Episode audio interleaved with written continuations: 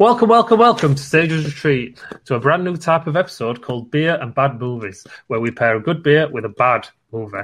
And to give you a review of both with our reasoning behind the two, which we'll be doing once a month. As always, I'm your Sage and host, Nathan. This is my co host and fellow Sage, Lee. Yo, yo, what's happening?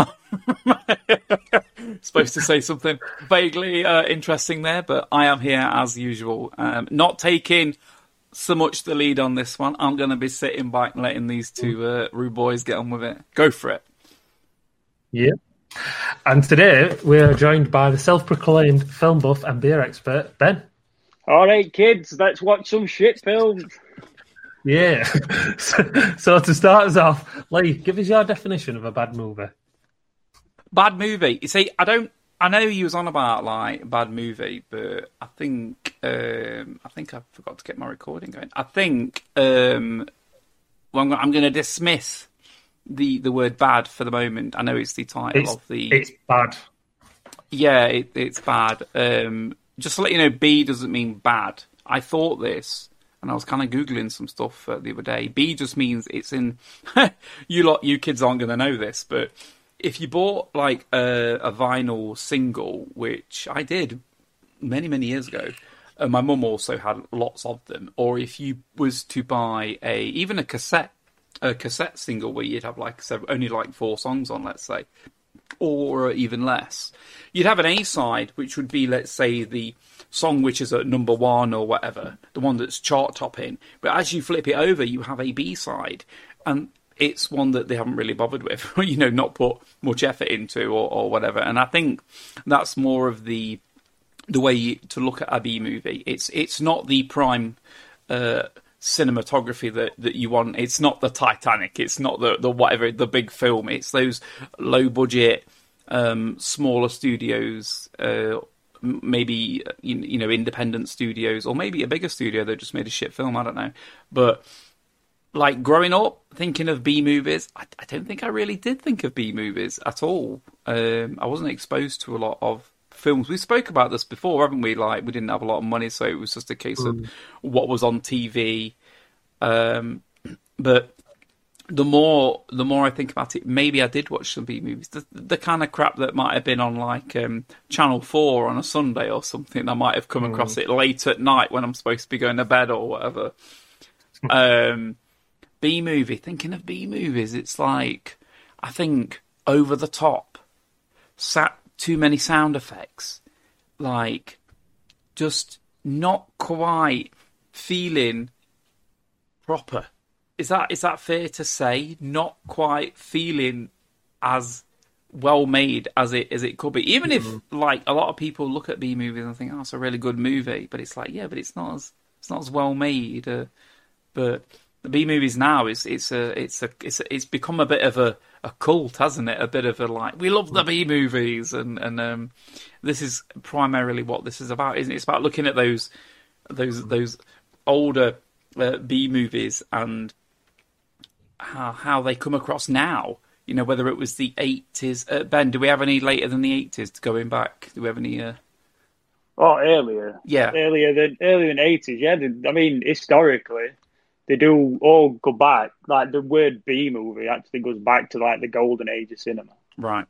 So we're talking like when there's big blockbusters, they would be packed with a double feature. Yeah. So your second billing would be a B movie. That's where that term comes from. So going back, that's going back to the golden age and moving like onto the fifties and stuff. When um, when like TV come about and it were more regularly available, a lot of the B movie pictures would move into TV. So you've got examples then from fifties and obviously sixties and seventies is when all the grindhouse and the driver drive-ins, and that's really where that's really where all big guns come into play. Is I'd that say. where the B movies hit the mainstream? I'd probably probably go with that. Yeah, I mean, obviously going back, it would have been not as common to go to cinema, would it, as in like fifties Mm. maybe. So yeah, probably like seventies and obviously eighties when home video come about, as you've just briefly touched on. Mm. That de- that's definitely like a big uh, big part of it. Yeah, I think uh, B movies definitely a, a big. Maybe it's B for big, big now as opposed to. Mm. do you still get modern B movies coming out. Yeah, definitely. I mean, especially nowadays because everything is sort of like rooted in nostalgia. So mm. a lot of people now who are making films, obviously, like you said, they're, they're cheap and they're independent. So a lot of cheap independent filmmakers now looking to them for inspiration. So you, they do make them like one in homage and two like literally because they're having to make that sort of movie. Hmm. So uh, definitely, definitely some modern ones. Sharknado comes to mind when yeah, I think exactly. of a modern day uh, B movie. Yeah.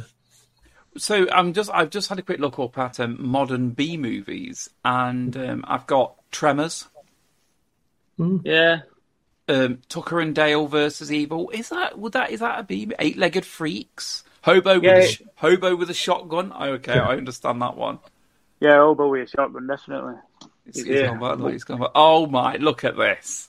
Rutger Hauer, man, he's a legend. Oh, was that Rutger Hauer? I was trying to think who yeah. was in it. Was it he's Rutger the elbow. yeah, eight legged freaks. What else we got? Well, there's a film called uh, Big Ass Spider. Okay, um, I need to see that.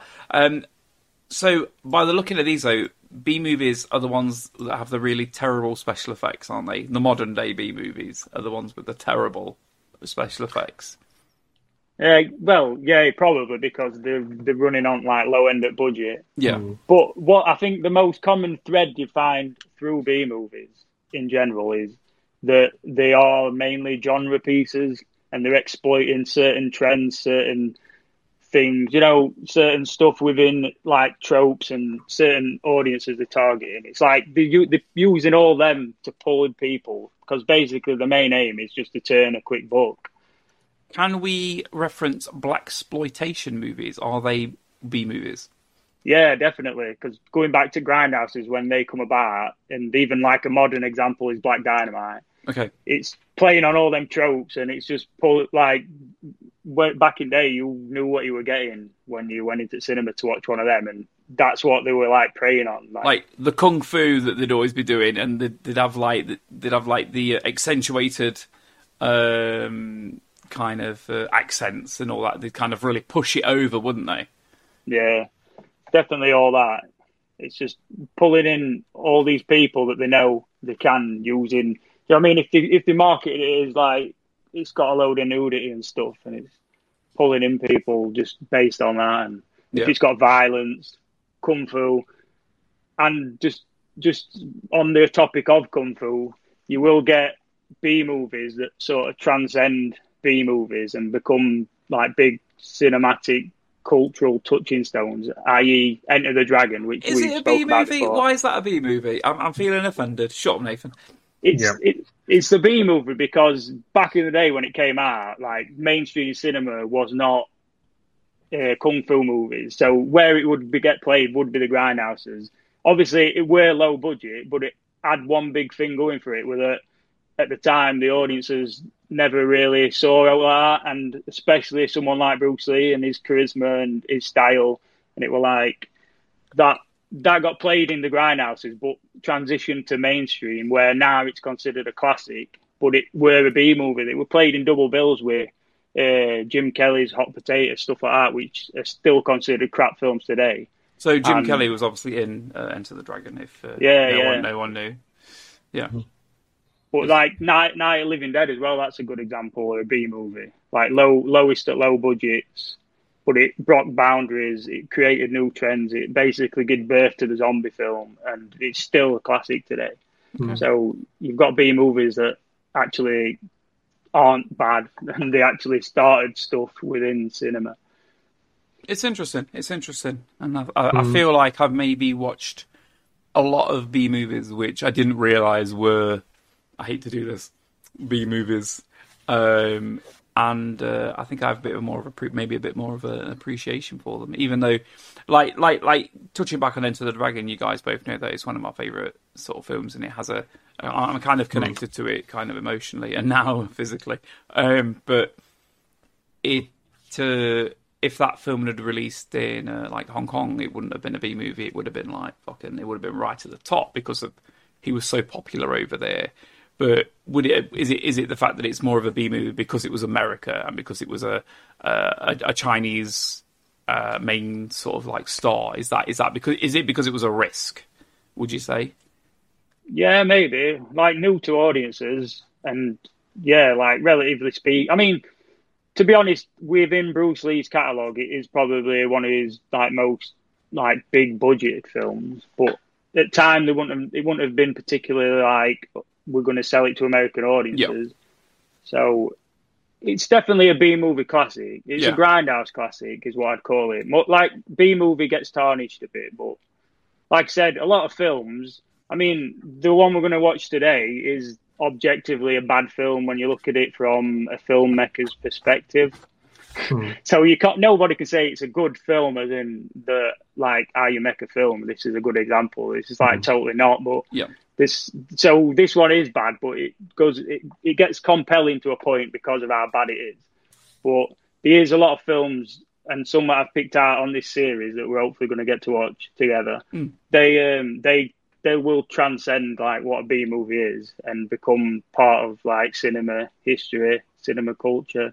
So a, a, And- a crap film like the one that we have watched and are going to talk about, which I won't introduce, uh, Nathan, you'll be doing that, but um, it's so bad that it's considered a good film to watch.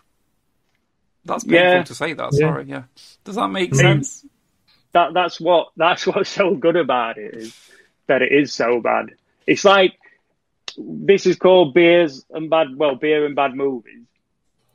There it is. This is. series, Yep. and that the reason is is because if you've got three mates like us and you just get some beers and you kick back and this is the film you want to watch, it's just something Mm. that you don't even have to tune into. You can turn your brain off, and you know you're absorbing the piece of crap, but the way it like just I don't know the way it makes you feel and it just gets under your skin in in an entertaining way. It's just you can't ignore that they have got the place within cinema.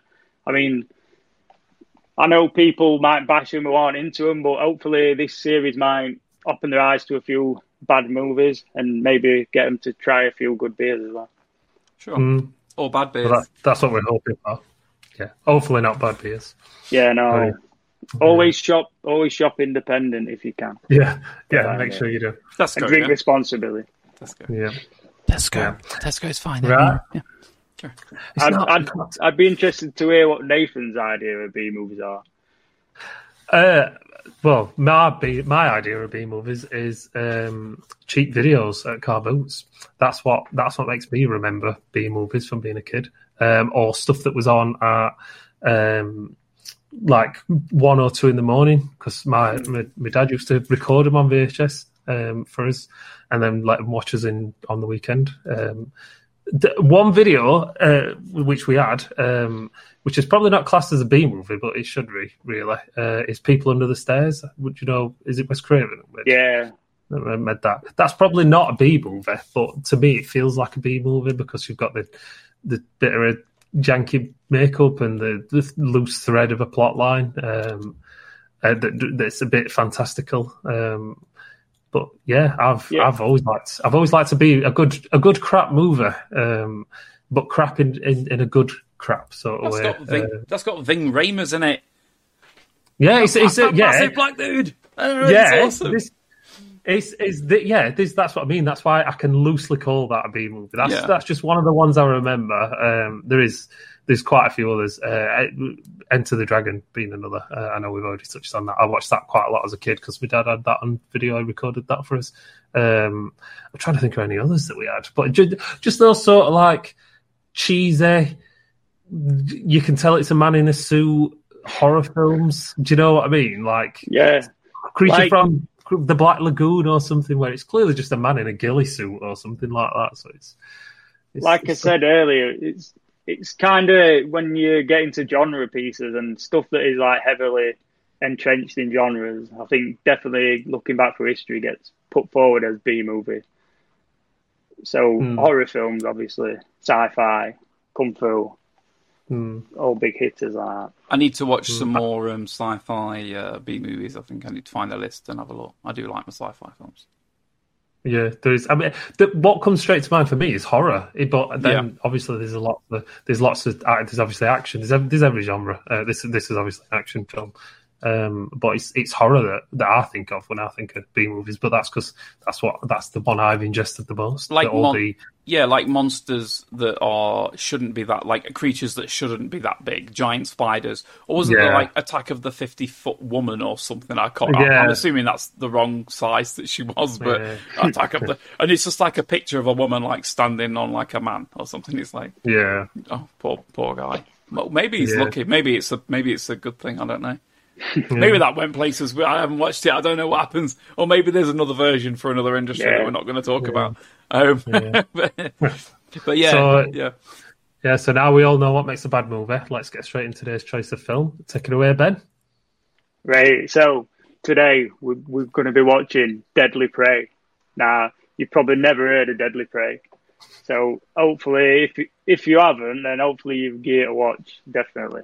So it was released in that in November in 1987. Um, it's a action, well, full on action. It's basically a Rambo ripoff. So going back to what makes a B movie a B movie, uh, one of the main things is that it rips off the current blockbuster of the summer or whatever. So think back to 1987. I think Rambo had just come out. 1986 were Rambo 2. So you'd, you'd had two films, two films to rip off basically. So this is what this is what it is. So uh, that's the little flavour you're getting. So if you just to look at it now in modern perspective, like looking back just before we get down to it, if you look on uh, Rotten Tomatoes, we're looking at a 53%, no, 57%, sorry. So, like to say how horrendously bad this film is, 57% is quite decent. Pretty I- decent, yeah. I'm going to say that people that like crap films have gone in and gone, huh, nope. That, hmm. exactly. So uh, it, that's what I mean. It speaks to a certain certain person. Yeah. IMDb's sort of similar, middle ground, 5.3. And if you look through reviews hmm. there, you will see a lot of 10 out of 10 stars. I'd be hmm. inclined to say 10 out of 10. Yeah. So uh, we'll just get into a little bit of nitty gritty detail. So director is David Prior, who at the time he was known for making cheap films, ripping off action films. He made a film similar called Killzone a few years earlier, where I've not seen it, but basically a Vietnam vet gets flashbacks and starts killing his own men on a training exercise. So it's not too dissimilar to the plot of this film. Um, but yeah, he got, and then basically a lot of films since Deadly Prey. So you don't know if Deadly Prey actually influenced these films, but a lot of films since have actually followed the same plot. It's based on a 1924 short story called The Most Dangerous Game, and mo- probably the biggest film I could think of in the 90s was uh, John Woo's Hard Target with Van Damme. I was thinking of it. You know, I am sorry to interrupt. I have been looking at uh, when I was sorry, uh, rephrase it. When I watched the film, I'm thinking, oh my god, this reminds me of Hard Target. It came to mind straight away. Um, I love that film. I think it was personally, I think it was one of Jean Claude Van Damme's last decent films. Yeah, definitely. Like John Woo's influence over the film was definitely a big point. Made, made it a point of difference to his other films. Yeah, But was. what I'm definitely saying is just that it did influence that Deadly Prey did influence Hard Target because all you've got to look at is John Claude Van Damme's mullet. That mullet, I, yeah, I think uh, just purely down to the haircut, I think will 100% uh, will confirm it right now. It influenced it. So getting back to Deadly Prey, then so we went a bit off topic there with John Claude. Relevant but Um, off topic. Definitely relevant. So the film's main star is called Ted Prior, who plays Danton, who's our badass veteran, and uh, Dan and Ted Prior is actually, if you haven't guessed it yet, David Prior's brother. Is David Prior being the director? So Yes. Basically, a, a lot of B movies that he did make starred his brother Ted Prior. Um, so yeah, he's the main character. We've got Cameron Mitchell who plays the father-in-law, who I'll just put it out there now is my favourite character in the film, and we'll touch upon we'll touch upon it in a bit. Um, Fritz Matthews plays a badass guy called Thornton. He's a bad guy and he's a badass dude. You've got David Campbell playing Hogan. William Zipp playing Cooper and Susanna Tara playing Jamie. So That was the wife, wasn't it? Jamie the wife. Yeah, hmm. Yeah. you hmm. you won't recognise any of them actors. I mean, Ted Prior is a bit of a B movie legend, so you'd know him. I think Cameron Mitchell might be a bit known, but barring that, I don't think. I Anybody recognised else? I recognised the father-in-law as soon as I saw it. Yeah, that's that's him. That's Cameron Mitchell. but I haven't He- looked into why. I haven't kind of been like, why do I know him? I feel hmm. like I need to see if there's a film that I've watched. Yeah, I'm kind of, sure. um, I'm sure he'll pop up. with him in. Sorry, I'm just uh, doing something. Sorry, carry on. So what we'll do is um, we'll insert the trailer now. Take a couple of the men and go get another runner. A mean one. In Nam, he was the perfect killer. Now, he'll have to prove it again. Run. You're gonna die. Mike Danton is deadly prey. Danton? You know him? Know him. I trained him. They turned the killer loose on themselves. Troy Donahue, Fritz Matthews, and Cameron Mitchell star in a film so violent it cannot be rated. Viewer caution advised. Killer and teacher face off in a final battle. Only one can survive in Deadly Prey. Amazing. Yeah, For what it's supposed to be. Amazing. It, it, it, yes, um, absolutely amazing. It did get me ready for the film. Um, and as as you guys know, I actually watched the film in two parts because I was worn out halfway through. I was doing other stuff anyway, but I was, I was like, I need to just like turn this off and I'll just come back to it. Um, I know I didn't commit fully, but it's fine. I'm, I'm, I'm not gonna, I'm not saying I'm a busy man, but I was just doing this and that, and I'm like, okay, I'll leave it here and I'll, I'll come back and watch the rest. Um, I have a habit of falling asleep watching like films and that, so I was like, I need to come back to it as a fully awake human being and to watch it, and I'm glad I did. Uh, I read through a couple of my little notes and then I got back into it and watched watched the the end. Obviously, we'll talk about the end later on. So you've seen the film. Have you seen the film before, Ben, or is this a new one for you as well? No, yeah, this is one I've seen a few times. Just- Um, any B movie aficionado worth his salt is going to have seen this film. It's a legendary status now, Okay. and I'm sure you know why. So, anybody watching or listening at home, you need to watch this film. yeah, definitely. And now for the beer. As Ben is the resident beer expert, he has paired a type of beer to go with the film. Tell us a bit about it, Ben. Right, so the idea behind this series is that we pick a crap film and a good beer. Obviously, we're going to link the beer in some way we can. It's a bit different, di- bit difficult with movies, but we can loosely thread them together. And I thought we'd start quite simple. Maybe not simple to people who don't drink beer. So if you're just use to lagers and stuff, hopefully this might pique your interest and you might think, I'll watch some crap films and I'll pick up some good beer. And if we talk about the beer a little bit, then it might give you a bit more understanding. I mean, always, like I said, shop independent, but if you have got a local beer shop, it's and you, you're not comfortable with beer and you do want to try something new, just walk in there. They're always friendly. They're always there to help you, and they always will help you. So for this particular for this particular uh, film, I've chosen as a West Coast IPA. So obviously, West Coast being the West Coast of America, America sort of revolutionized the craft beer industry a few, well, going back 20 years ago or so. Started becoming more mainstream in the last 10 years, but basically they introduced us to big hoppy flavors, big hoppy beers, and one of the first beers that they ever introduced to the scene was a West Coast IPA. M- Predominantly in California, it started. So the beer I've gone for is a real legendary beer. It's a big, big classic. Pliny the Elder by Russian River Brewing Co. I love that name, Pliny the Elder. Yeah, he's an actual historical figure, but this beer is uh, very hard to come by in the UK. People travel the world to get it. It's uh, it's a bit of a Where you holy going, grail. Love? Um, back in a few days, Yeah, comes back with two bit- bottles of beer.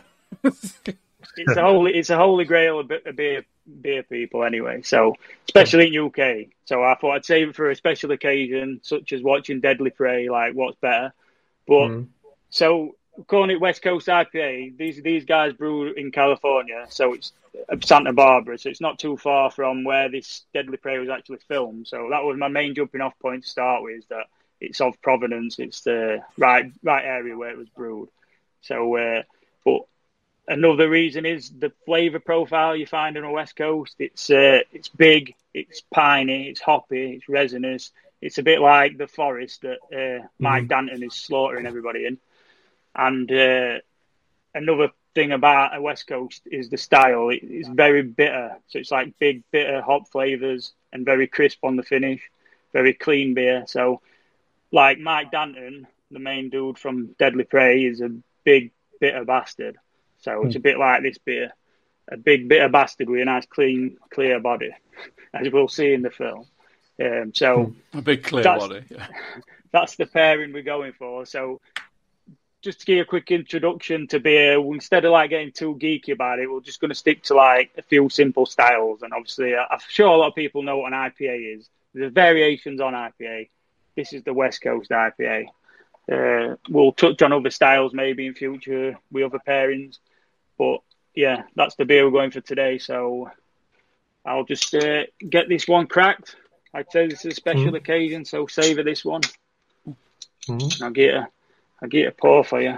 I'll do. I'll try and do it better than Nathan pours. But Yeah, it's not hard to. I don't know if you can see. We're, we're all just sitting here watching him pour a drink. Yeah. Nice clean body. Mm. When you get your nose in it, you'll just smell big hops, big citrus. And when you taste it, it'll be nice and like piney and just hopefully quite dry on your palate. So I'll just sip this and uh, I'll pass you over to Nath to see what he's gone for. With his beer Yeah. choice. Uh, mine's my choice is not as intricate as uh, Ben's. I, I didn't look into it as much. I went like the tying the characters and the uh, setting. I tied in the movie, so I've gone for a Neon Raptor. If you can see that, go big or go west, uh, because the film goes ridiculously over the top. The killings over the top. Uh, it all goes big. Um, they they went big with the extras. Uh, I think there's only like twelve extras, but they play like same part like about eight times, and then they get killed off. Um, but this is a double IPA. Um, it's eight point two percent, and it's got all the same sort of flavor profile as what Ben was saying, pines and citrus. There, uh, I'll open it now so we can uh, do it, and you can see my my perfect pour. he's going to Ignore. nail it this time. Yeah, I'm not going to pour the full can out because I don't want to spoil it. You need it. it to drain that- more on the side of the glass as opposed to impact. Yeah. it. yeah. Oh, that's good. Yeah, it's got. It's, yeah, it's that nice color. Nice. is, that's actually. it's a little bit of haze to it. But I quite like that. Oh, it's, it smells. It smells almost tropical. Almost- Neon Raptor, just to throw out there, is a Nottingham-based brewery. So you're in. Oh, Yeah. it? I've not heard of it. I've often looked at the local breweries. I've not come Mm. across that one before. They- They've got a tap room in town centre, city centre. So that that's that. You know where you're going next, then, Lee. You're gonna have to. Uh, you're gonna have to go and see your hometown's most famous brewery. Um, Definitely not the most famous, but yeah, definitely. yeah, it's it's absolutely gorgeous. I'm, I'm just going to say it's it's uh, sublime. Um, it's really really hoppy, full of flavour, and it, and it is big. So um, tell us about yours, Lee.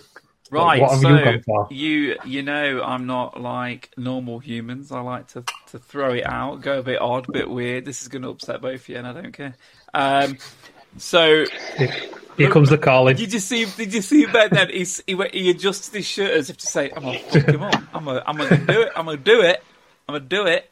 I'm going to get Mike Danton on your ass. So I looked at your recommendations, and I didn't. Real, I've not had a chance to really travel uh, far and wide. We don't really have an independent uh, sort of like bottle seller local either. Um, I could have sort of, I could have like gone into town maybe, but you know what? I've just been busy. Um, so as I was walking around Tesco, I came across something, and I, it it triggered something, and it made me think this is more appropriate than what um, than what you might think. Anyway, like our hero, it's born in America. It's smooth, it's crisp, it's fresh as fuck. And I haven't actually seen this or tasted it in real life before. Also, I need to add a lot of people consider it crap. I've got a Bud Light. Oh, you've let yourself down on first episode. This series is just The that reason, Circling the drain at this point. so the reason I did it is because you look at Mike Danton and he's a guy that's going to go home and he's going to crack open a Bud Light. No way. Hundred. He's a Miller man. It's a Miller man. Hundred, hundred percent. Please. And I have never had God. it. I hear people God. say it's rubbish. I Americans swear by it. So I thought, you know what, I'm going to Don't try pour it. it out on stream. I'm going to do it. It's coming. Can you This get is- lighter than a Budweiser? don't I don't think you can get lighter than a Bud Light. I think it's about as low as it gets, to be honest. But I've never tried it, and I thought, you know what, I want to try it. This is just so far off brief. But I know it's it's not what we're about. But when I saw it, I'm like, I've got to do it. And I promise you, this will be probably the only time I do this. This will probably be the only time. But it's super pale, smells just like a cheap ass crappy lager. It's pale because of all the water they've added. I think. It remind, do you know what? It reminds me of when I used to go down downtown when I was younger. It's tasteless, right? Cheap, It's cheap. Yeah, it was. How much was yours, Ben? like the budget. Phew, You don't want to know, mate. No, I do. 17, 17 pound a, a bottle. It was seventeen. Yeah, it's Um, because it got muled across from America. You can't get it anywhere apart from the brewery. Okay, so Nathan, how much was yours? Uh, just under six quid. Okay, um, four pound for four cans of this. I'm gonna put that out there. Um, I one of the reasons they wanted me to do this B movie uh, podcast is because you know I'm not. I'm, you know, I don't. I'm not very cultured in terms of films, and I'm quite willing to say something. If I think it's crap, I'll say it's crap. Mm.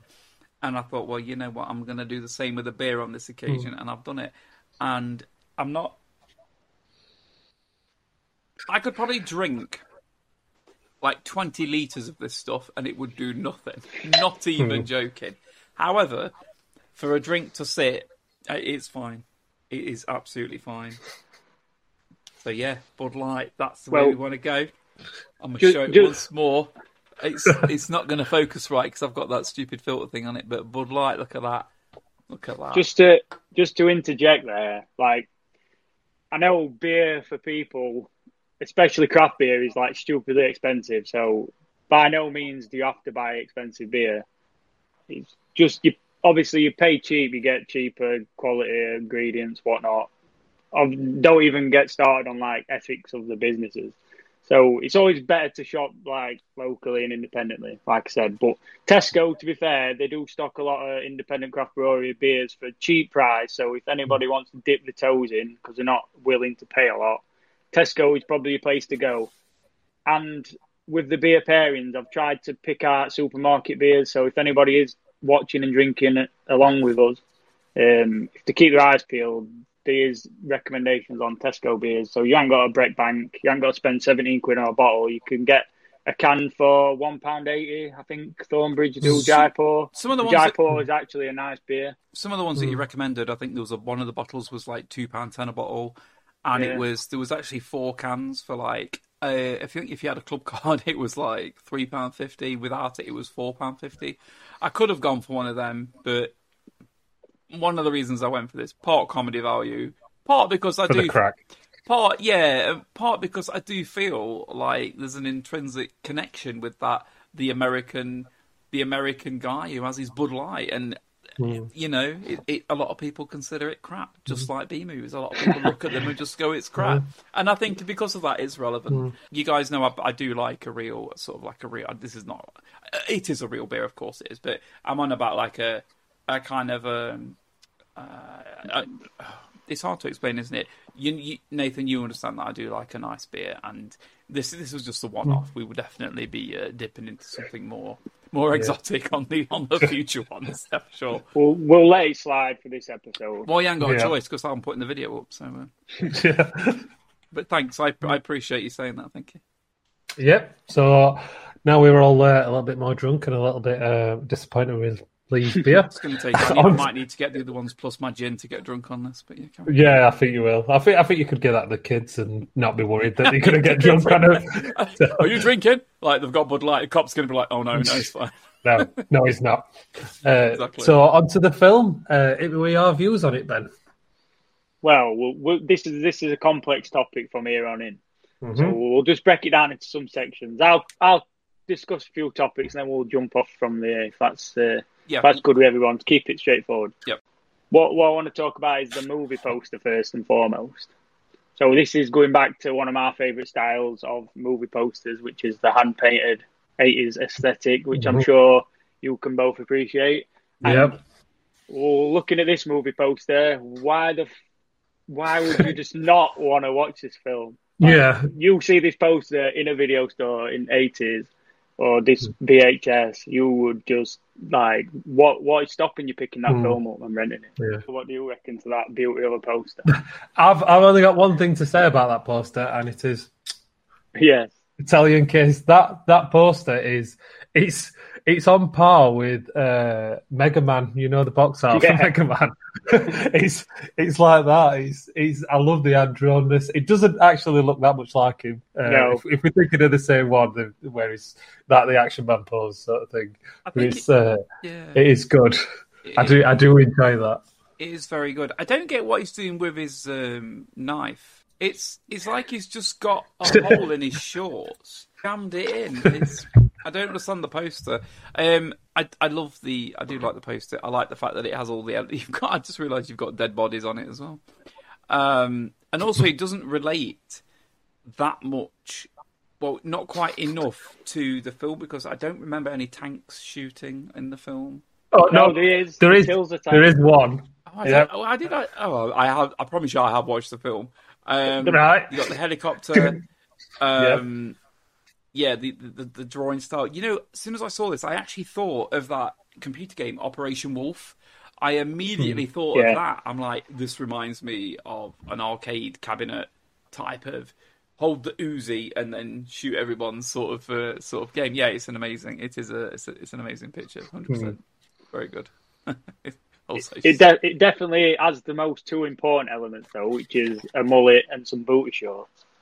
Yeah. Mus- muscles Yeah. and guns. Yeah, all, all those Yeah. things. Yeah, it's a great, it's a great, it's a great poster. Oh, to uh, to interject, seeing as you've said that, I uh, tallied up how many mullets were in the film. All right. Right. What's, Uh, what's the time? I I stopped at thirty, right, and that's because I realised they were reusing the same characters. because, because I don't know if you can remember, there's a point in the film where he jumps down and kills a black man. There's like one black man in the entire film. He jumps down from a tank kills the black man. Literally, like three minutes later, the black man's walking through the forest and he, he gets a, he catches a grenade like on a, st- uh, he Yeah. catches a Stick- spike on a it, stick. it comes forward, Yeah. he catches it, and he's like, "Hey, motherfucker!" Fucking grenade Yeah. goes off, doesn't it? the exact same character, and Yeah, it was just died. And He's it's the, dude, he's the dude who goes, Jesus Christ! Jesus Christ. He doesn't have That's a mullet though, does he? He doesn't have a mullet. I feel no, like- he doesn't. I've seen So- afro mullets. He needed an afro mullet. Yeah. So we're there was 30 mullets. 30 mullets Minimum. at least, but that's because they started repeating characters. There was one character with mullet and glasses who looked like George Michael from Wham. I don't know if you saw that. That spoiled the film for me. That Was he the main? he- He's like the main. no, like, no, like- not not. He was in the background nearly all the time. Oh. He died about four times. Right, I've got the kill count, but I'll save that for in a bit. I've got the body count for the film. Uh, but yeah, mullets, But thirty mullet mullets count, at least. Um, but mullet count thirty mullets, and I stopped counting because of r- repetition, and I thought I was doing it a disservice. But uh, anyway, carry on, man. Yeah, so moving on from mullets, which is a very important aspect of this film, we'll talk about just the, the, the opening scene for, for, for starters. Yeah.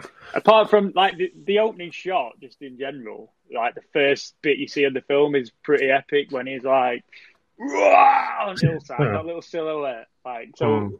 after that piece of cinematic history, we get a quality opening credits, which uh, I think I'll let Lee explain because I know he has some good views on this. I yeah, I um when I first started making notes, I didn't sort of timestamp them, but I did write out like a whole side. Well, it's like a quarter of like an eighth. And um, the first bit I wrote was, um, "We have guns and we know how to click them in ways Yeah. never dreamed of." Oh, it's for like ten. I- I'm going to say it's like ten seconds or so. I know it doesn't sound long, but when it's the same thing happening over and over again, and it's got that's the tiniest little gun, like Yeah. putting in a magazine. Nah, It's like, all right, guys, we can see that you've got guns and also arms, and it's just like, oh my god, what are they doing? One of those could have been. There was even a, was there a guy that put a knife in it? He's like had this knife. He's like, It had that knife had a compass on the top as well, like a novelty knife. I'm like, I've got this? a knife with a built-in compass. Yeah, it was like on the, the pobble part, like a round compass. I'm like, That's what's what Yeah. you need. That's what you need. You need to know someone where and go, is. I killed them. No, yeah, yeah. absolutely, So- absolutely terrible, um, terrible start to a film. It didn't, it didn't, it didn't set me up well. That I'll be honest. well, that that were a good example of them using the budget. They're like they're gonna milk that. They're gonna be like, we're showing you some badass dudes, and they're loading guns, and we're gonna milk that shit. Blowing off milk, milk in the budget, like you say. There's um, so they take two gun clicks and turn it into like twenty over like ten seconds. But did anybody else notice that when you were watching the film, he ran down the same footpath about fifteen times? Yeah. Yeah, And I'm looking, Yeah. going, that's the same. Not not looking at the floor. I'm like, okay, the angle's similar, and th- that bush is kind of like a dark area. And I'm like, I've seen this before. Yeah, he has his wife there, doesn't he? It's like the same Yeah, bush yeah. that he's always there. it runs very good and all because he's like ah, that's how Commando runs. yeah. So moving on from that opening scene, the opening credits, the opening scene, man, I have not stopped laughing about this all day. This guy is he is underused in this film because this guy, man, I lo- absolutely love this guy, and I could not stop laughing. The, the office you worker, the guy, the poor guy that they've got. It is it's worth an Oscar. This this this Yeah. bit of acting, honestly. Like it- They call him te- Fat Man or something, don't they? It's Yeah. like, move it, Te- Fat Man. he takes a grenade like an absolute champ, gets shot, and Yeah. he's still walking. He still manages to beat up his attackers with a rock. Oh, when he's like Yeah. Sneaking his Yeah. hand back slowly Yeah. to find the rock. Yeah, yeah. And then the creme de la creme is just that. Honestly, this is the cream of the crop when it comes to acting. The, the, you know, when he's about to get shot and he's like, "Don't kill me." yeah. Don't kill me! Don't kill me! Don't kill me! Please, please, don't do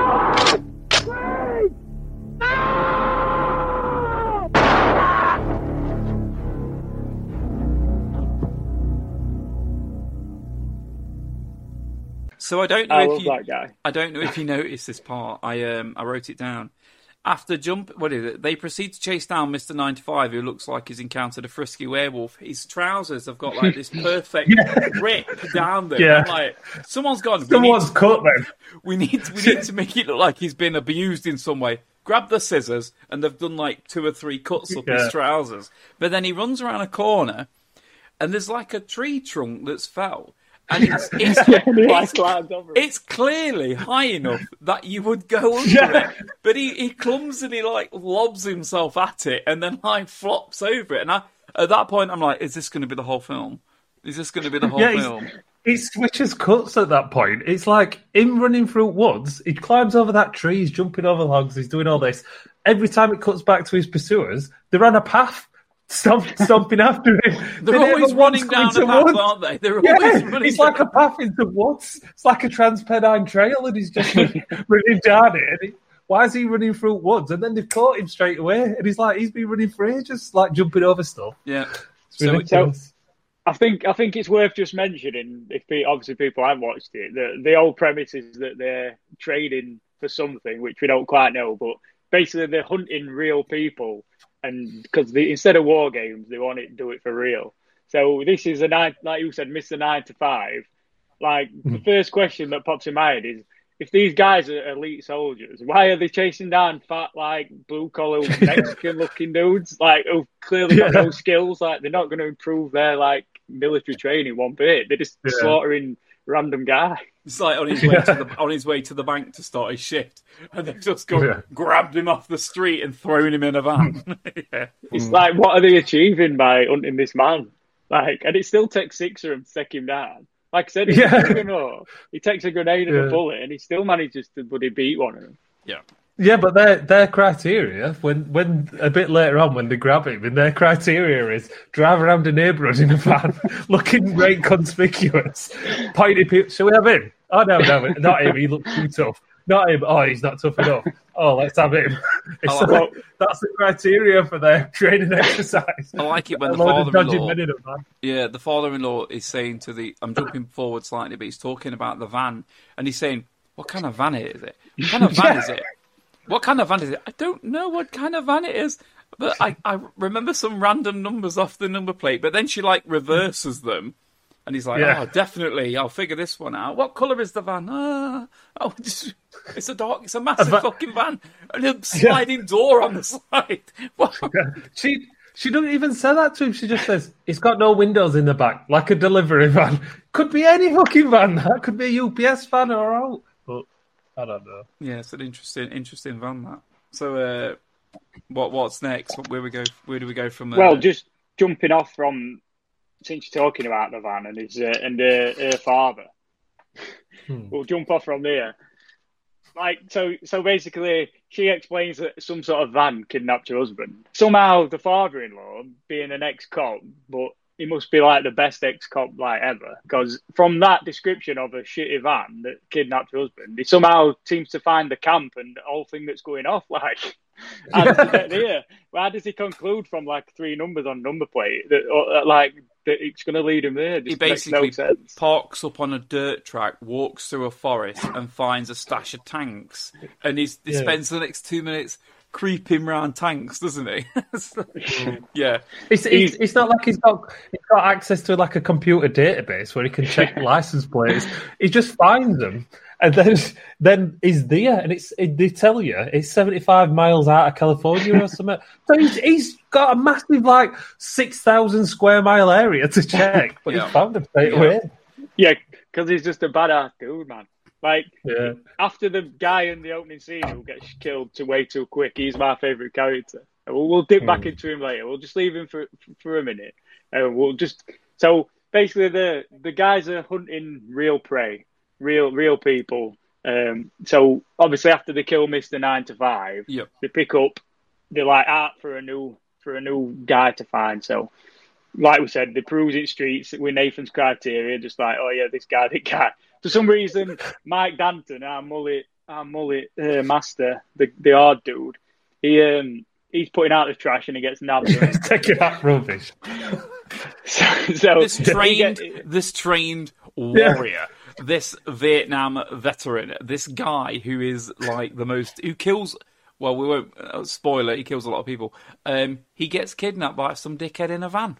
yeah, Yeah, and it, but he wakes up. His wife wakes him up, and he's like, "Is if you pretend to be asleep or tired, that's what he's doing." He's like, "Oh, oh," and it's all goby. And like, so first thing is like, chop some eggs up, eat your eggs, read paper, get these rubbish stuck out, and then he's gone because he's all he's all sleepy and he's all got sand in his eyes. He's like, "What?" but he's basically the perfect. This is what they need to be hunting down. They don't need the fat guys. Like the guy who's bankrolling the operation, I'm sure he mentions that he's pumped millions of dollars into this operation.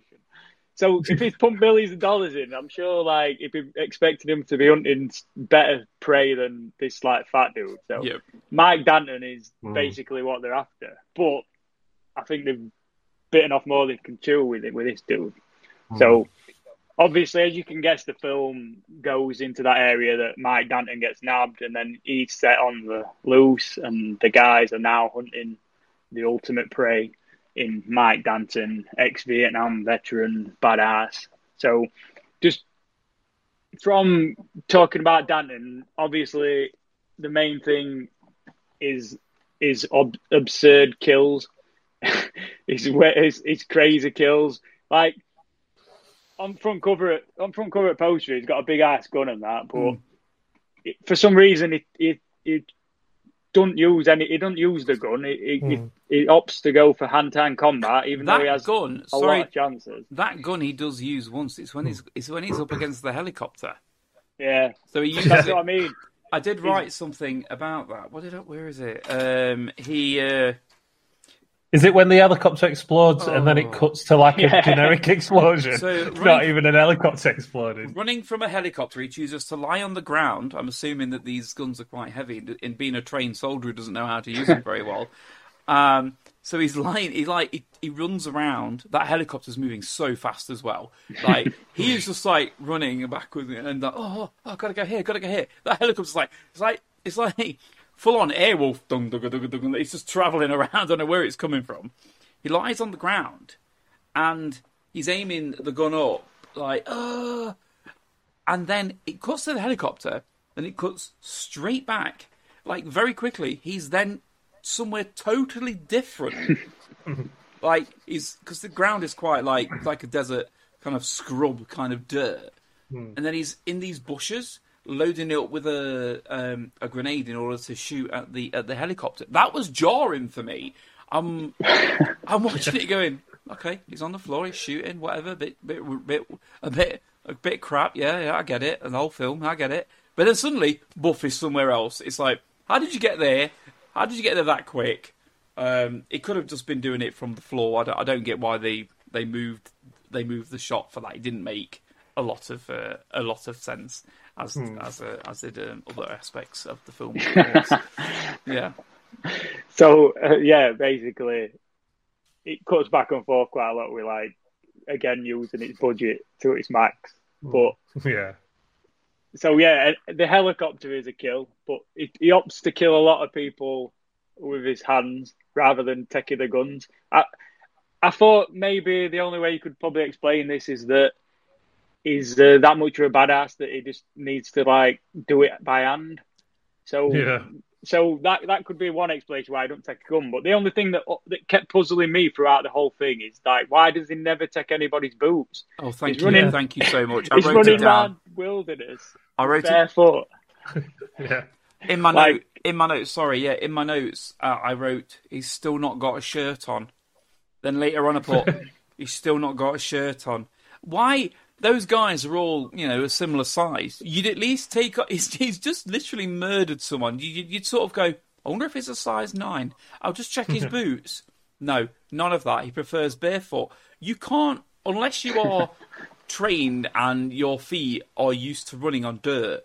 I go take the bin out in my socks and I'm like, ah, what was that? It was the smallest pebble that had somehow got onto the path and it cripples me. How's he running through the frigging bush and the forest You're like not, that? He's Mike you're not a badass Viet. Yeah, you're not a badass Vietnam vet. I like need, a, he is. I need a tour in Nam yeah, we take the, do. to take the fucking bin out. So you, so you can take bin out in denim shorts. What's going on? It, it's, it makes more Did he sleep in them? They must be so uncomfortable.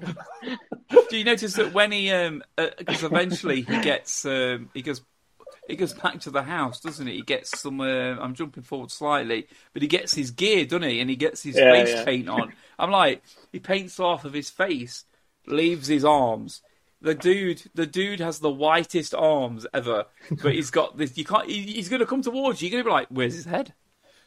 Where's his head?" But he's just like arms coming at you. I mean, Yeah, because you, you need to see that beautiful body, don't you? it's, Yeah.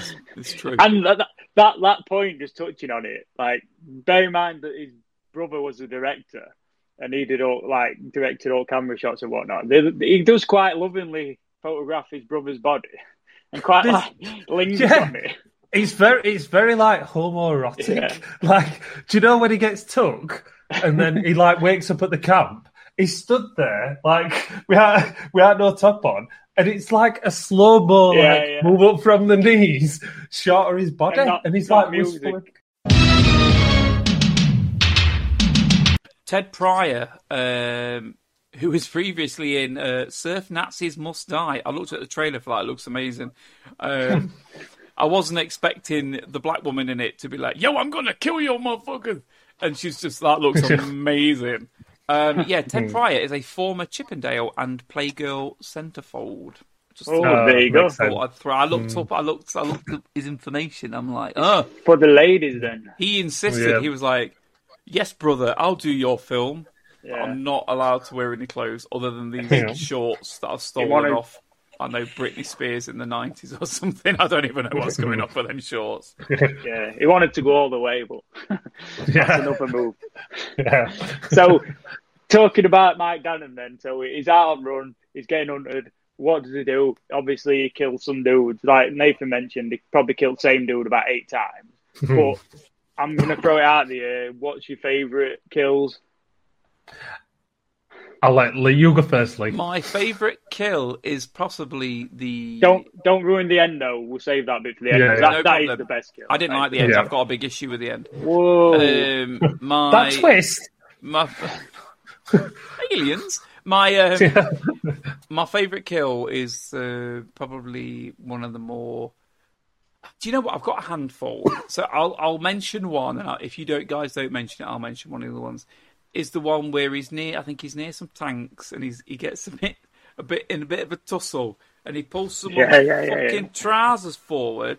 You're like, I'm like, what's he doing? Is he giving him a reach around? What's he doing? He gets a grenade, puts it down some dude's trousers, and it blows him up. I mean, clearly it's gonna blow uh-huh. him up. But it like cuts to I think it cuts to another scene, then comes back. Yeah. There's a boot. Just a boot sitting there doing doing Perfectly stood up. and I think, yeah, perfectly. We need to emphasise this. A boot stood up, and it, I I think it's got like a bit of smoke coming out of it. Now, why isn't there like a skull next to it? Or Yeah. it's like it's like they've had to cut the gore out, or they've got a higher. I- You know, like films where they cut stuff out so they don't get like a higher rating or age rating. It felt like that. I'm like, this dude should hmm. be covering the surrounding area. There should be a, a red mist Yeah. slowly settling to the ground. But no, what do we get? A boat, a, hmm. a, a, a boat, a boot. I'm getting passionate. A boot with some smoke coming out of it. What is going off? That hmm. has to be personally my most memorable kill.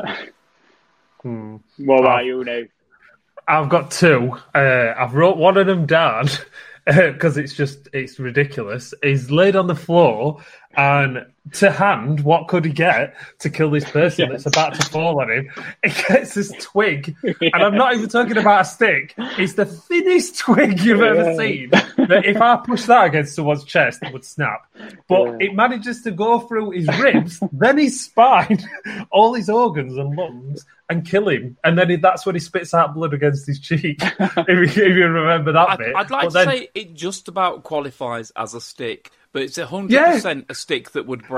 If you could get that It would stick just with two hands, you could push it and it would eventually buckle and just break.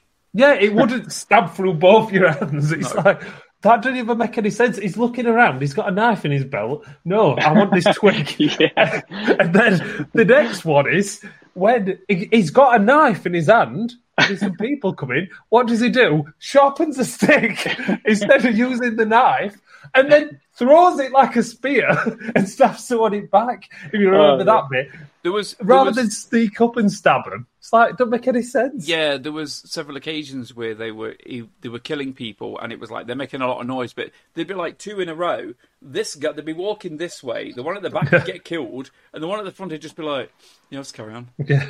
He'd be like, oh! But doesn't, doesn't hear him. I've, I've got some stats on the kills as well. This- Right. this- Ben, hang on, Ben. Uh, you I'm going to say I need some. Oh. I need some viewpoints on these kills. 'cause Oh, I've yeah, yeah. plenty. Here's, the, here's your kills. I got plenty, but going back to your like, not the twig one, but the, the one where he sharpens the stick. It's just like he spears the guy in the back, and then everyone's like, "Oh no, he's got a he's got a fucking piece of wood." They've all got machine guns, but yeah, Yeah. he's like. So that the was one I was going to mention. Yeah. the other kill, I think we all agree on, which is a it's a classic, is the backbreaker.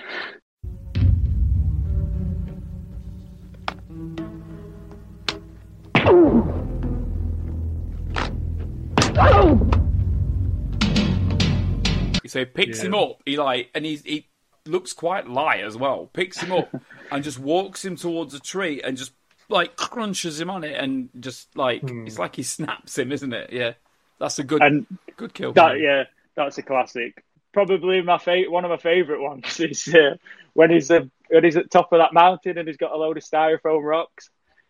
Yeah. And it, like literally, the bad dudes, all they have to do is either step left or right, and nobody dies. Yet they all stand here, and there's, and you probably noticed there's one guy laid down, and not a single rock hits him. Yet, Yeah. yet he seems to die. yeah. Five, five people are killed in that scene. I counted that. Five Yeah, people died count- from styrofoam.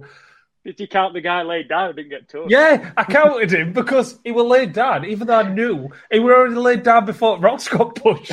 I'm, like, I'm like, yeah, I'll count this because he's already laid down. And if you if you laid down in this film, you're dead. That's that's how I've counted it, and I think Yeah. that's how, I how the that's internet's counted it. So, Yeah, because uh, well, like I said, we'll touch on the final kill later because that's Mm. just fucking insane. Uh, so yeah, what kill count? What have we got? Right. Funnily enough, I counted all these by hand and then looked on IMDb for some facts, and they've got the exact same as me, which I was happy about. Sweet. There's 65 kills, right? Plus, there's one more, which I'm not going to spoil because it's a you don't know whether they die or not. That's the ending. Um, yeah, you can probably guess which one I'm talking about. Uh, so 65 kills. They're not all Danton's kills because for some reason they kill their own men constantly. So Yeah, there's, there's, I've got- I've got there's, there's at least five in there. Uh, and also, th- this includes two dead hillbillies, which Oh, they, they're all bad army for them people, but- guys. I felt really bad for yeah, them. there's two dead hillbillies. They are labelled Yeah, as terrible. hillbillies in the credits as well, I think, aren't they? Yeah, I know Yeah. they are. I looked at that. They've The- got- they've the got hillbillies. So Wake up, son. going back to the constantly killing of the old men, that bit they're hilarious. They're like Thornton, who's the bad dude, who's like the bad commando guy. He's sort of second in charge, the guy with the sunglasses. He's a badass dude, and like he just seems, even though they're running low on men and they, it's hard to find good men, he's just he's just killing his own men, like left, right, and centre for no reason, Yeah. for like the tiniest infringement. like the, Yeah. the best bit is when the guy goes, Christ! We're not hunting him. He's hunting us. Suck this. And then he just turns around and wastes it just for that Yeah. comment. I mean, like, this guy's probably been training for like months and he just wasted him for a crappy comment that's like, do you know what I mean? His man, his man Yeah. management skills like leave a lot to be desired. I think. I think if Yeah. Hogan knew what he was up to, I think he just tells like Hogan that he's like, oh, they died in combat, but he's just Yeah. like killing him. It's uh, Yeah, because he, he lies, doesn't he, at the beginning? Because when that 9 to 5 man dies, he hits one of them with Yeah. a rock, and then he kills him for getting hit by a rock. And then when he goes back to Hogan, he's like, oh, he got one of our men. It's like, no, you fucking killed one of our men. You could tell Yeah. if someone were going to die in that film by because he had the, the, the sunglasses on. You could see the, their Reflection. reflection in yeah. And Yeah. he was like, yep, they're dead. They're going to die because his reflections in his glasses. He's got them in his sights. Yeah. That's how that works. What do you think about that, Lee? I um I think there's a good collection of kills. I need I, I wanted to throw in one more of my favourite kills that I saw was when they'd laid all the traps. You know when he came so we go in, I think we're dragging on with this a little bit, but he goes he after the initial part he does end up going back home, doesn't he? Because his wife gets uh his wife does get kidnapped. Um, raped. sorry if I'm treading on your feet with this one, Ben, but he does his wife gets kidnapped. Um, so he goes home, doesn't he? Like he just Yeah, he can- appears. just- how does he get home? How long does it I mean. take him? Can I just interject? Yep. Like halfway through the film, he decides to go home. Like, why didn't he just go home at the start? Because he, he wasn't Yeah. he wasn't clear if he was driving. He just appeared. He just He like, opened just the walked. door. It's 75 miles away. You can't walk 75 miles. Hey, honey, in I'm shorts home. no shoes. Yeah, and he was still half naked. So he gets he gets home and there's that woman. I need to mention that woman as well because she was in my initial notes. So before, so at five minutes fifty five was the first tough talk from the commander. Um, but just before that is when we were introduced to the first. No, not first. Is it the first woman? The first woman that we see as the army kind of woman, and she's got a braless. She's got a vest top with no bra, so her nipples are sticking out, and she's got what looks like a pair of jeans that have been. They're just basically part of uh, Danton's wardrobe that she Yeah. borrowed. Yeah. There might even be his spare ones. Uh, yeah, they're just like those really short cut uh, those, those shorts, the short trousers on the shorts, and I was like, as soon as I saw, it, I was like, she doesn't need to be in this. She Yeah. doesn't need to be What- in this at all. What's her use? I mean, she gets knocked out twice in that film, and that's by a little backhander from Dan. and she's knocked out. It's like, is she a soldier? This, and then later on, when she dies, Yeah. she puts a gun on the table, just like, ha ha ha! I hate you, Danton. I You're can't wait die. to see me you die. And then he's like, like my that. gun down. And then Yeah. going on to something quite brutal, he just kills her. Yeah. He just, just- executes her while she's cool. knocked out. Just takes her out. And I was like, that is brutal. That is. All and she's he- done is he's pour a glass of water on him. That's it. Oh, yeah, But she that spots one- oh, with that ladle. Have some of this Yeah. really crap soup. Throws it at him. Like, just, yeah. She didn't some- deserve it. She Yeah. deserved a more dignified death.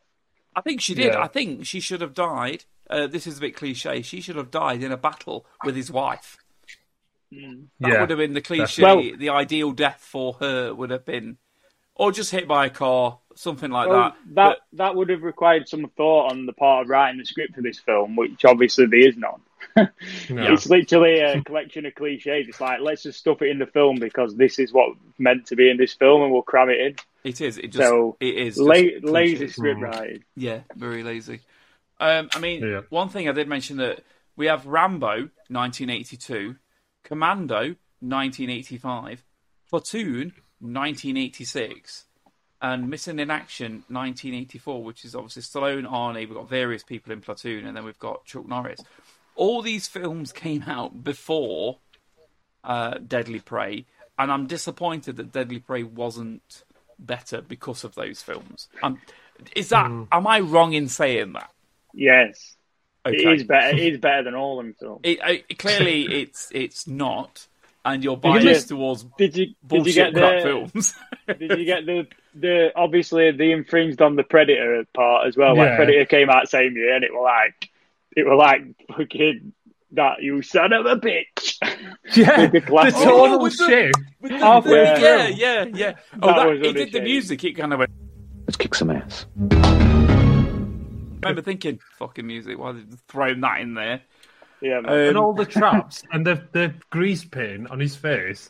It's like the tonal shift. It's like from dusk till dawn, like shift halfway through. It turns to like a predator film. Yeah. but he's the he, he- but they're the predators. It's like Yeah, he it's, switches it's weird how they just go out. It's because Yeah. they had to shoehorn the they had to show on in that bit, you know, like get getting strapped up and all montage of him being Yeah. a badass. It It's like reminded that- me of the Commando one, where he's like, Yeah, "Kryptonite Yeah. grenades." It's it's hundred percent from Commando.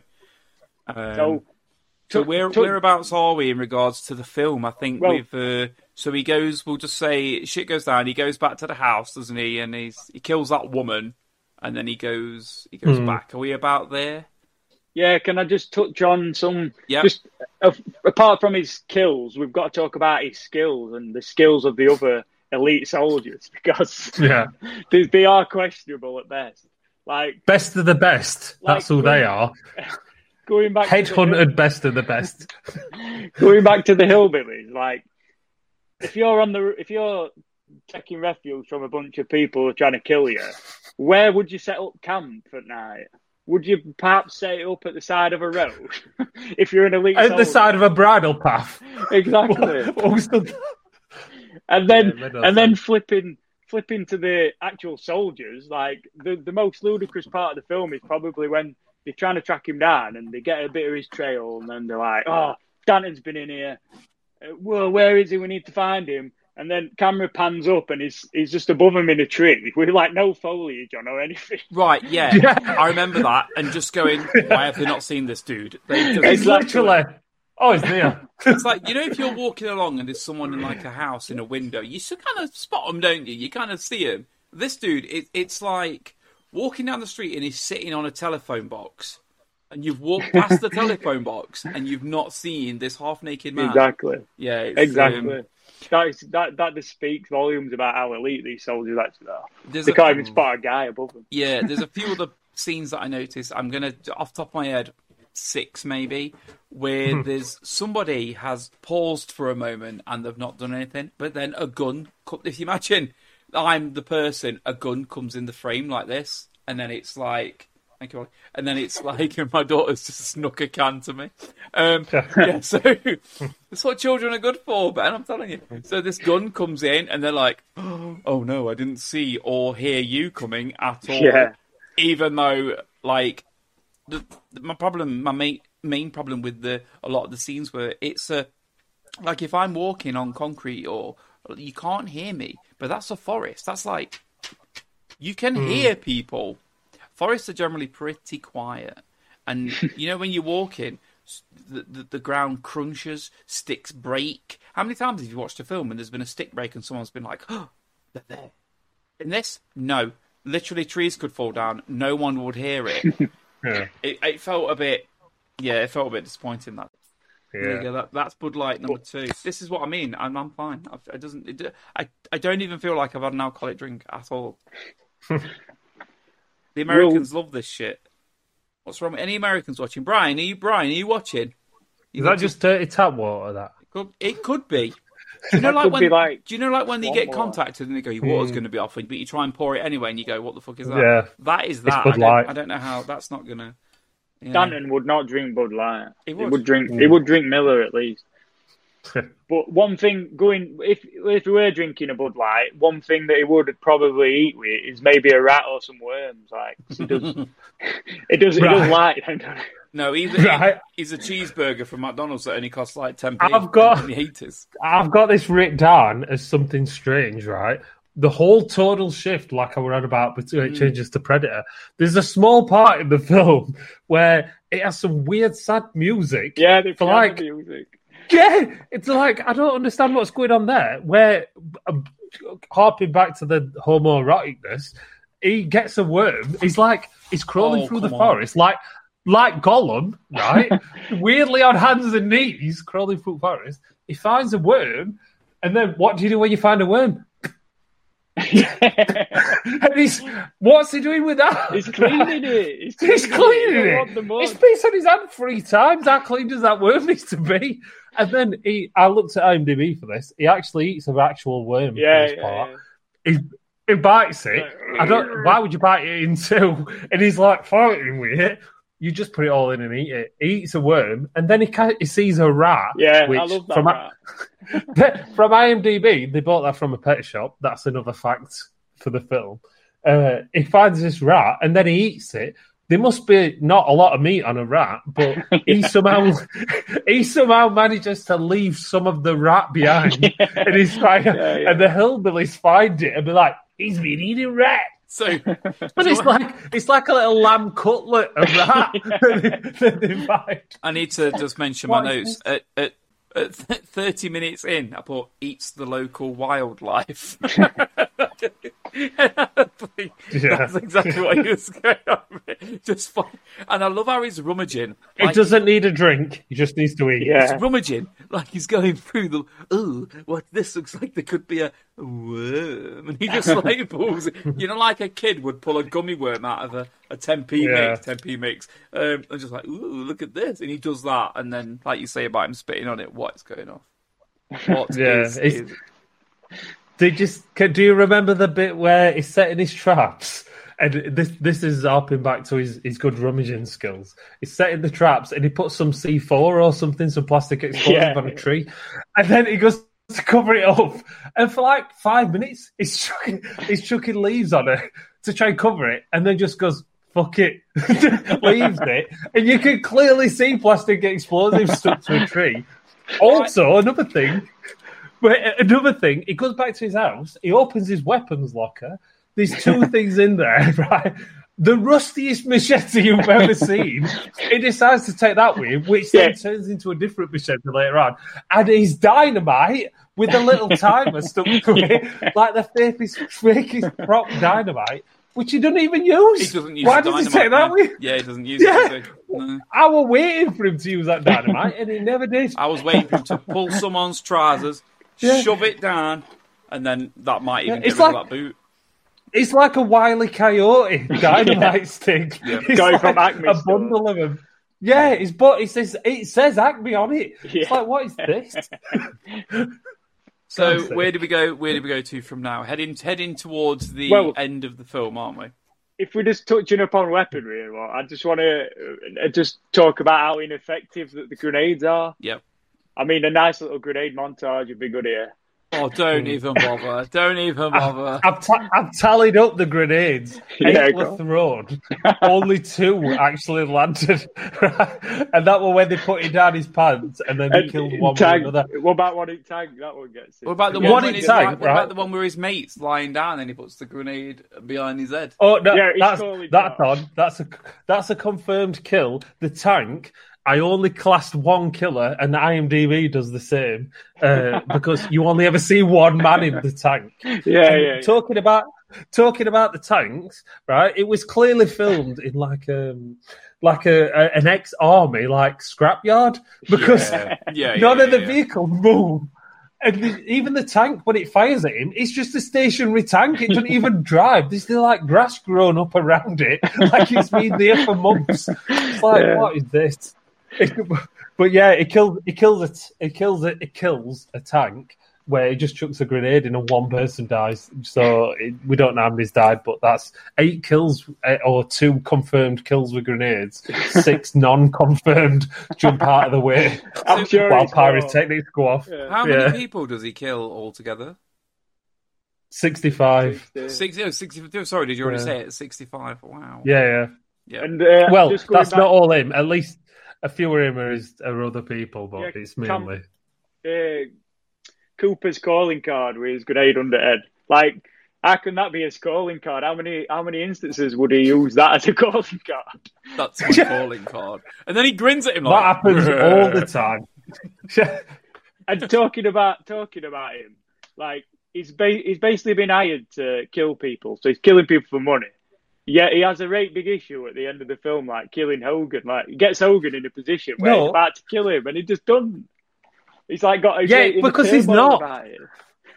So go back to beginning. I wrote this down, right? He looks through new recruits, Hogan, and he's like, What are you in it for? And he's like, The money. And then he goes to the next one, money. And then The next fun. one, money again. And then he goes to Cooper and he's like, The fun. Why do you want to be a part of this outfit? I like the money. What about you? The money. The same. And you? I'm here for the fun. He's like, he's a sadistic bastard. He's going to come up later on in film. Yeah, I knew so he- it. But he then should he's at least not. kill him. He should at least kill Hogan. Yeah. He's in it for the fun. He don't care. yeah, Yeah. definitely. but he's he's quite a good character to be honest. He plays that character well. I thought, mm. like the buddy. Yeah, yeah. Like. And one of one of point one of the scenes with him in it, which I just can't stop laughing at, and it, it's sort of similar with Hogan, is the like exposition of the plot, like because there's no plot, they, they, when they can Yeah. squeeze it in there, they do it so like it's just jarring. It's like, yeah. yeah, Yeah. it's like it's like with Cooper, he's just like fighting with Danton, and then he's like, Danton? Mike Danton? I'll be damned. I haven't seen you since the time you took a bullet trying to save my life. if that's the first time you saw him since then, I don't think it needs explaining. And it's sort Yeah. of say, it's same with Hogan and all when he when he like finds them dead bodies and he's like, I know this. I know this style. It's my style. Danton? Mike Danton. but yeah. Um, another favourite character of mine, which I hope you two love as well, is the the father-in-law, Jamie's dad. Hmm. Like, I was um, a, a bit upset with that. I think that What? I felt it was a bit unnecessary. What? what? He, he has one of the best scenes, apart from the guy saying "Don't kill me" at the beginning. The second best scene in the film is when he, he he's in the jungle and he's like got his gun on that, and that that art, that recruit comes out and he's and he points Oh. gun at him and he says, Friend or enemy? I'm a friend. You're a liar. that that but that scene is absolutely worth the price of admission. Honestly. I like I like the I like him, but I'm disappointed. Just I mean this. I mean clearly I'll, I'll put a spoiler warning at the beginning of this uh, this video, but the fact is he dies, and he I felt like it was a bit. I don't know. He I- he does he gives the biggest performance in terms of acting with the the speech, you know, to the to the millionaire dude. Yeah. And he gives this great epic speech doesn't about being like down in the gutters and there's no music. Get back. Get back! What is this? Who are you? Who am I? A little man who spent 27 years of his life as a cop trying to put big shots like you away. 27 years in the filth and the dirt of the street. There ain't no music down there. You watch the people in the streets killing, raping each other, pumping dope through their veins while big men like you sit in the fancy penthouses and let the poor slobs rot in hell. I know about you. As long as it puts money in your pocket. Today, the nobodies who made you rich are gonna win. Die, you son of a bitch.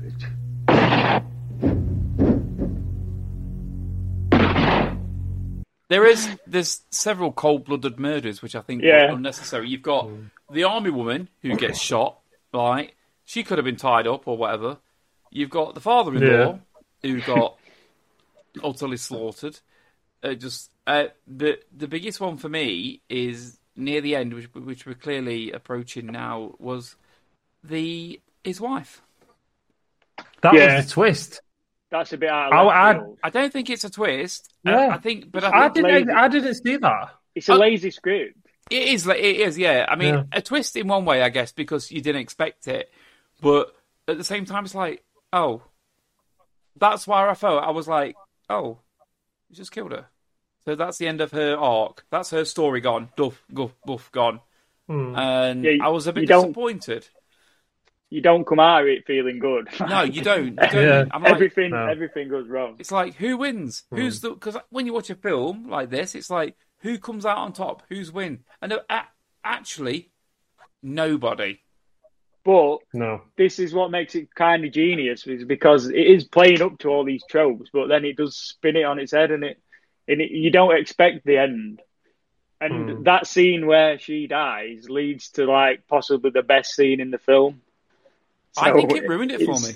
Well, Hmm. that scene following her death, Right. which we can talk about now about Thornton being It was killed. it was already uh, objectively a crap film, um, but going to then making it, it's like they took a pile of shit, and on- it was like given to you as a gift, but then you found out it was mouldy. It just made it worse. Well, It just, I think, I think the ending for me, I was enjoying, I enjoyed the crap film as much as I could. Yeah, I'm gonna put it. I enjoyed it as much as I could.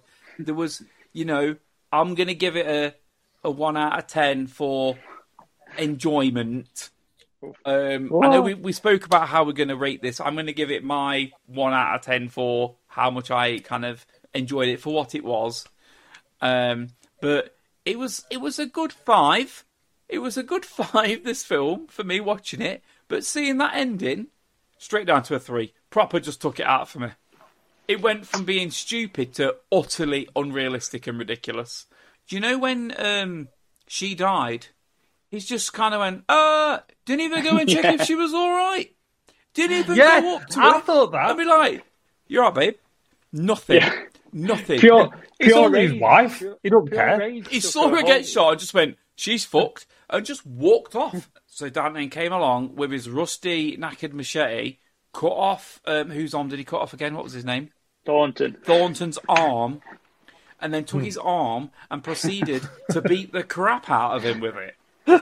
Yeah, that is cinematic gold. No, there was no. And blood. then, then what did he do? unrealistic. But then what did he do? Yeah.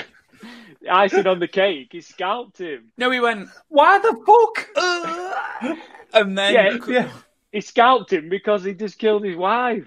If if some guy killed your wife, would you not beat him to death with his own arm, then scalp him? I wouldn't scalp him. I him. don't know if I'd scalp him, but that Probably bit was keeps that, he probably keeps that scalp in a jar just to remind He you. do- he chucks it and then kicks some dirt on it later on. I, I thought, oh, that must be right sticky, that scalp. He's like, he's been, he's been eyeing up his mullet that entire film. He's What- like, I'm having He, that fucking mullet. he just wanted his haircut. Do you know what would have been better if his commander guy, who, who was his name? Sorry, Hogan. Hogan, Like, yeah, yeah. He If makes he, chocolate as well. if he was, um, if he was balding, Yeah. Yeah. he just sort of and he threw chucked, it at he chucked it down. Wear that. he has no more use for it, or some bullshit. So after that, like extremely awesome kill, like we we come Yeah. to it, we come to the end, and this this end, I don't think, I don't think I saw it coming first time I saw it. Hmm. Um, what did you think of it? Is that what you think is ludicrous, the kill, or do you think the actual ending is ludicrous? Actually, I'm happy with the ending. I'm happy Yeah. with the ending. I think he, what it is, he, he flipped the table. He went, "I'm not hunted anymore. You are." And then he told him to take off, take off your shirt. So he took off his shirt. I thought he was going to tell him to take off his trousers so they were matching. Like he had, you know, but he Yeah. take off. So he took off his boots, and then he, he sent him off. And then he, I'm assuming, then he he then chased him and killed him. That's my assumption for the not the ending of the film that we didn't see. Well, Um, but There's an actual sequel they released in 2013, I believe. the deadliest prey. Sorry, to, Yeah. yeah, yeah. Have you seen Uh, it? Hogan, sur- no, Hogan survives. Apparently, I ain't seen it. No. Ah, see, Oh. see, in theory, because of him being the, um, I did write this down, the most decorated office, special forces officer, or whatever the fuck it was. Um, of course he is. Um, he, he could survive, couldn't he? He has got the skills. Yeah, he, he trained No. Anton. Yeah. No, no, right. And this is because I wrote this down as well. Do you know later on when it's the evening and they're at the camp? Yeah, yeah. And he's talking. He's talking to the. I can't remember her name. The the evil woman in it. The only fifty Evil percent of the women in the film. Evil yeah, Lynn, yeah. evil Lynn. Yeah. Uh, he's like talking to her, and he's like, "I'm the most decorated soldier in the world," and all this stuff, and it's this is my army. And then she walks off, and then Danton comes with a knife, puts it to his throat, and he's like, oh, oh, and starts crying. Why didn't all he just about? kill him? Why and didn't then he he just goes kill him? like, "Damn you, ho! Damn you, Danton!"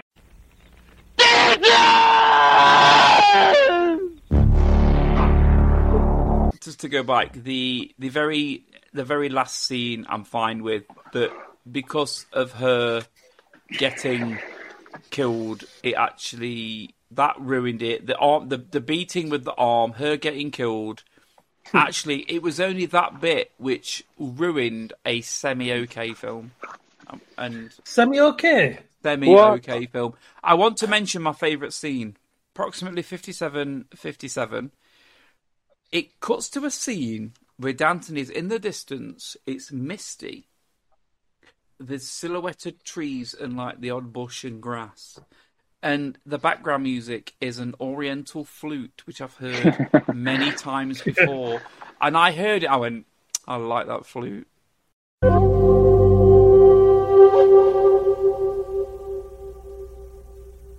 and it's a flute. This tune that I can't remember off the top of my head. I can't to, to kind of like r- really ridiculously try to do it, but it's one that I've heard lots of times before, and I'm like, I like that. And then it, you don't really see any more of that. It kind of it kind of cuts, it kind of cuts from there, but yeah, that's my favourite little. It, it's point. It's a pointless scene. It's just showing him alone and obviously figuring stuff out, but yeah, that little scene, 57, 57. Uh, a bit out of left field. I like it. I wouldn't have highlighted that scene, but It was the flute. It was the music. It Yeah. was the music that got me. I'm like, oh. one Uh, thing we haven't mentioned is if you were going to say Mike Danton had a catchphrase, what would you say his catchphrase were? Okay, Please be, can I go first? yeah, please be correct. Ah!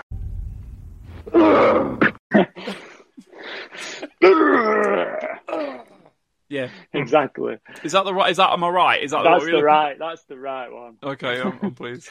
It, it doesn't really speak that much, does it? Yeah. That's, it makes more grunting than it does speaking. You don't It- it emo- remind- You don't emotionally connect to him at all. He reminded me of Solid Snake though in his gruntiness, Mm. like he's he's like Mm. you know like that withdraw, withdrawn like manly He's got that Yeah. little growl to him. I just killed people. I think we've managed to cover the whole film. Would I be right, Nathan? Yeah, yeah. Yeah. I think there's not Yeah. really there's not really much I'm missing unless Nathan's got what he to just touch on. Are we giving For it a rating? No. Are we giving it a personal Yeah, rating? we'll Are we get- all I gonna? I think if we if we go around and get a rating each and just see whatever Yeah, thinks. if we if Ben, we can uh, bash Ben- out his own rating out of ten. Yeah, Ben, I'd like you to go first if that's okay. Right, so if you want to say to me ten out, if you want to say to me for a ten, so objectively, like I said, it's a bad film. Like there's no question about it. But like I said earlier, there's something compelling about a film which is so bad that it Mm. becomes good, and uh, this one will literally go down in history as like one of the best bad films. And Hmm. if you to ask me now, what is my view on it? I would personally, because I love all this crap, Yep. is I would, I'd say it's easily a nine, easily. Hmm. But there's some, some, if it maybe if it were a bit more gorier, with a bit, a bit of a bigger budget, it might have transcended it to a ten. But for hmm. what what they did with film and uh, what they achieved and everything, just everything about it. I mean, I went back through it today after seeing it numerous times, and I made notes, and I was just having to pause it every like literally 20, 30 seconds because there was something I had to note down. It's absolutely stone cold classic. So yeah, a nine out of ten for me personally. Right, I'm going to go with mine. Um, I'm not going to talk about it as much as you just did, but um, I think I've already said I thought it. I it.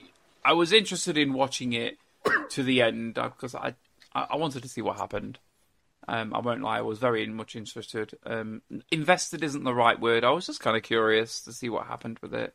Hmm. Uh, um, and due to the piss poor handling of the ending, it knocked it down from what I would say was a was a was a happy five.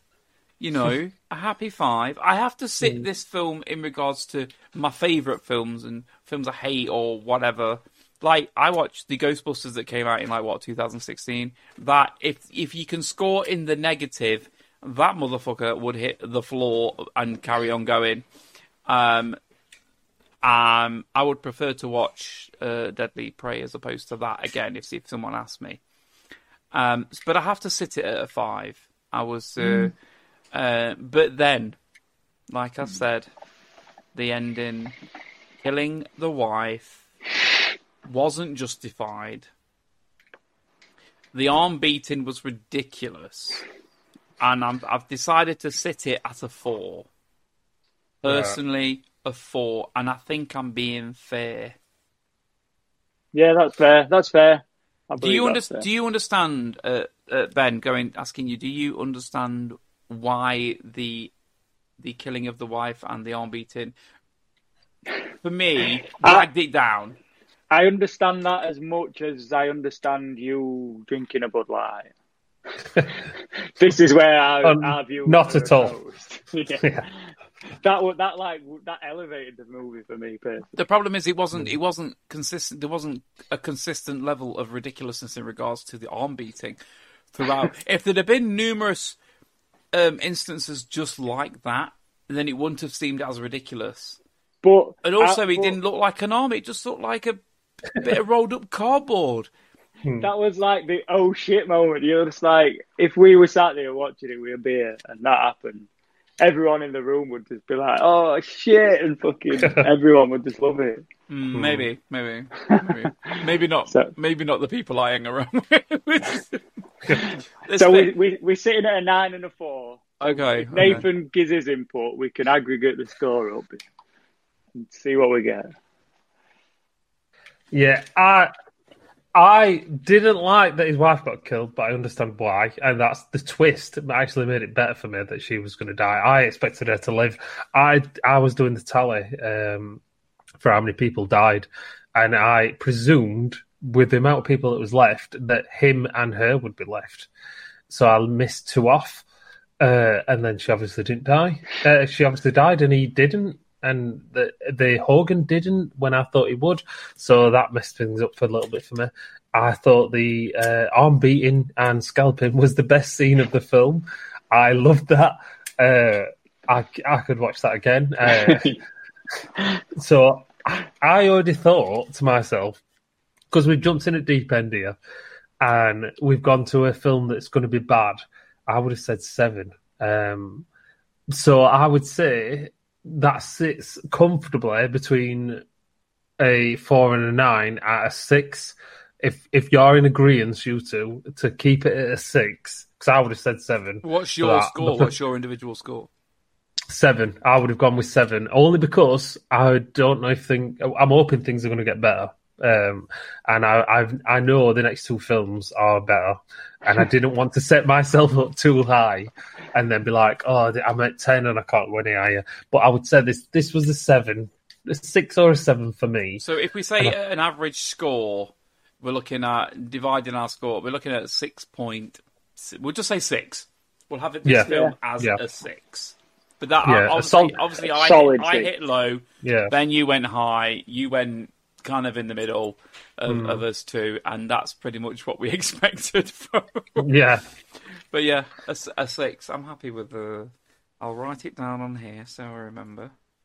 yeah. You you saying that, So- that, that, that it is quite the bar set low in terms of quality. Like we did jump in deep end with a bad bad movie, but the the so bad it's Mm. good type. Yeah. The, the, the quality Yeah. definitely is being upped uh, in Yeah. terms of actually a cinematic experience. I'm sure. I'm sure. I, I've got full confidence that Lee will actually like the next film and actually enjoy Hmm. it. Yeah, I'm, I'm feeling the same. So uh, I would say, and both my fellow colleagues, my fellow sages, would say that uh, Deadly Prey gets a six out of ten, uh, which I feel is a solid score. It's not the best film, it's not the worst film. I would recommend it. Um, the the the twist at the ending was a little bit. I would expected it to live, uh, but that that made it for me. Um, so next time we'll be watching the 1986 classic Chopping Mall. Uh, and for a taster, here's the trailer. They broke into the mall for the wildest all night party of their lives. They're dead meat. But you're never alone. In the chopping mall. What's that? Robot blood.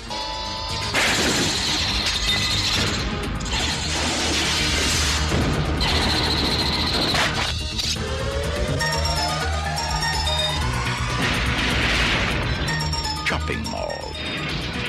Where shopping costs you an arm and a leg.